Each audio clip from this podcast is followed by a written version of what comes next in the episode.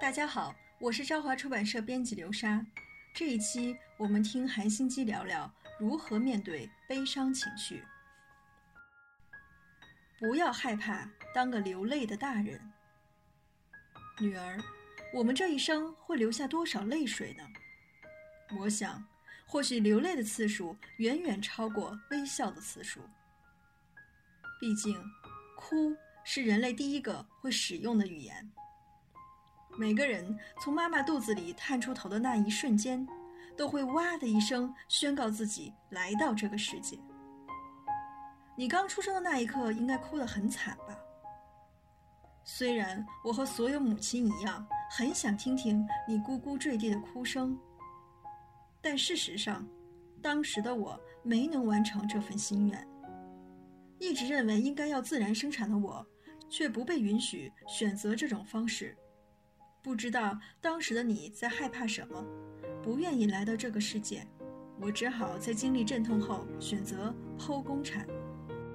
但是，奥地利心理学家奥托·兰克曾说，胎儿脱离母亲子宫这件事，对每个胎儿来说都是第一次焦虑体验，并且带着创伤性。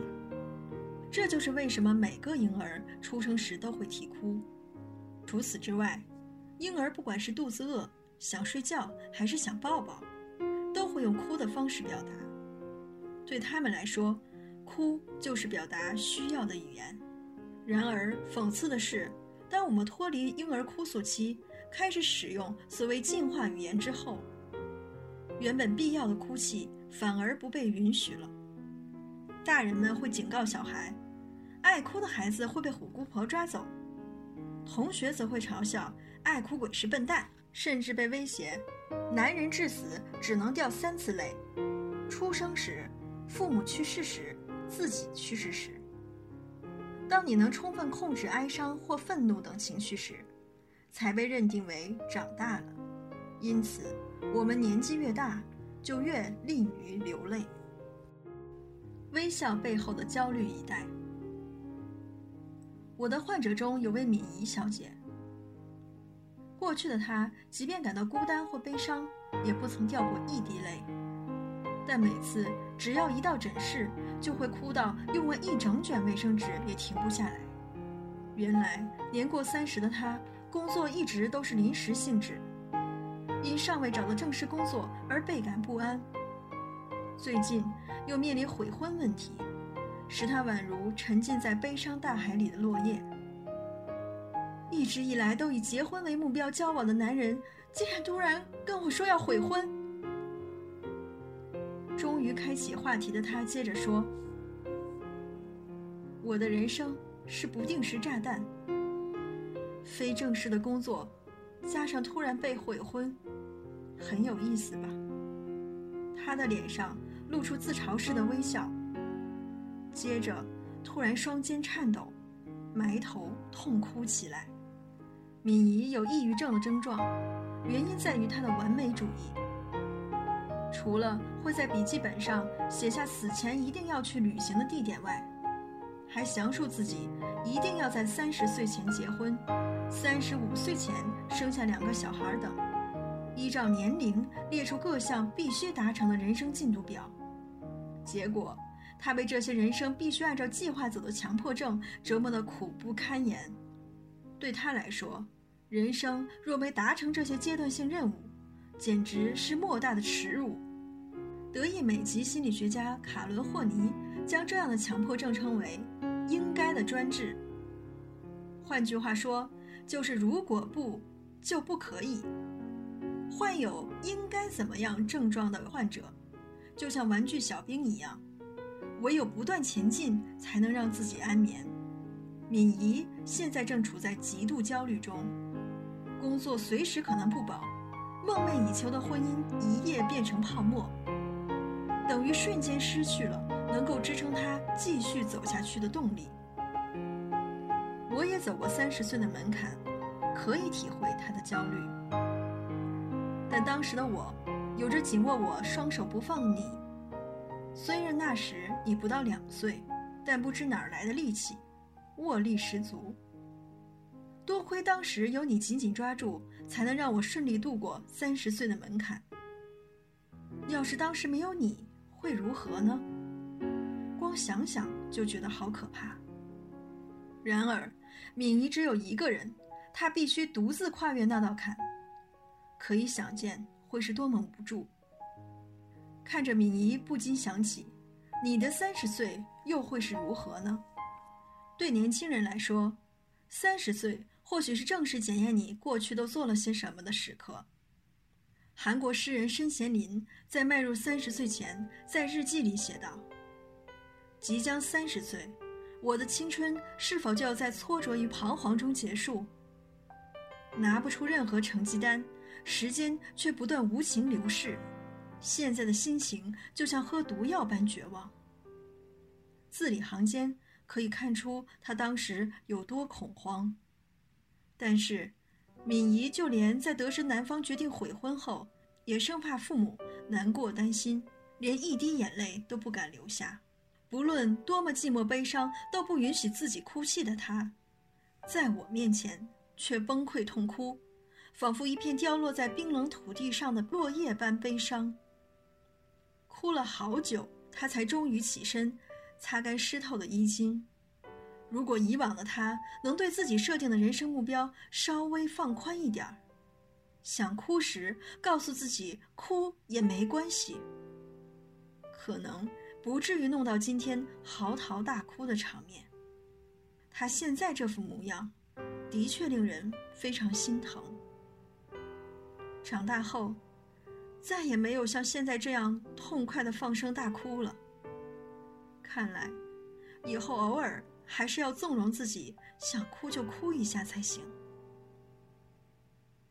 听他说完这番话，我默默的点了点头。送他离开诊室后，看见他留下的那些擦过鼻涕和泪水的卫生纸，我想着，心情沉重却又不敢痛快大哭的人，何止敏仪呢？难怪焦虑的三十岁会这样说，脸上挂着笑容，心里却在淌血。让哀悼的眼泪疗愈自己。眼泪是内在小孩发出的疼痛信号，虽然极度开心时也会喜极而泣，但难过时流下更多的泪水，是来自失去的伤痛。哀悼。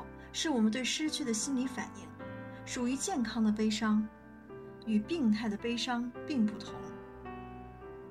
所谓哀悼，是指追忆已失去的某项事物，以及自己当时所付出的努力，为了将失去的对象努力留住心中的疗愈过程。而我在此所说的对象，可以是爱人，也可以是如同敏仪所重视的价值，或自我理想。人们在哀悼过程中，所有心思都会放在失去的对象上，而变得畏缩。然后会发现自己与现实有些脱节。例如，当所爱的人突然过世，往往会显得彷徨失措。像这种会让自己脑袋一片空白、不知所措的哀悼，通常是为了重拾过去对哀悼对象所赋予的利比多。利比多是人类的本能，也是生命的力量。这份强而有力的生命力会根据流向的不同，分成内倾型与外倾型。简单来说，利比多就是指我只有你。这个案子如果顺利，就很有可能转为正式员工。今年一定要和妈妈去泡温泉等，以及针对这些对象所投入的愿望。以及强烈关注，而要消除这些利比多，往往无法靠正常的精神状态，所以耗时许久。在这种时候，我们必须接纳自己的泪水，因失去而留下的哀悼的眼泪，绝对不要舍不得。如果省略了这样的哀悼过程，结果会怎样？弗洛伊德曾说。如果没有充分进行哀悼，就会转变成抑郁症。人们常说，抑郁症是心灵的感冒，但我想补充的是，这其实也是自我的感冒。罹患感冒的自我会不断的诋毁自己，不仅不会安慰陷入低潮的自己，还会因自责与愧疚感，将自己贬低的一文不值。自嘲自己的人生是不定时炸弹的米，便是罹患了抑郁症。值得庆幸的是，最后他通过哀悼的过程，成功逃脱了抑郁的魔爪。他因为从不曾被人了解。安慰，所以始终不善于表达内心情感。对他来说，情感这种东西一向不必在意或处理。他过去将人生当作课程表般安排，如今的眼泪其实是他内心发出的信号，拜托他回头看看那压抑已久的自己。回想起来，当时的敏仪会如此不顾形象放声大哭。或许也是在为他那平凡却紧绷的二十几岁哀悼吧。给自己一段懦弱的时间。通过眼泪，敏仪终于将心中的失落感、愤怒感、无能感、自责感，以及过去好几年所隐藏的情感，重新做一番检验。悔婚这件事，在他人生中造成了莫大伤害。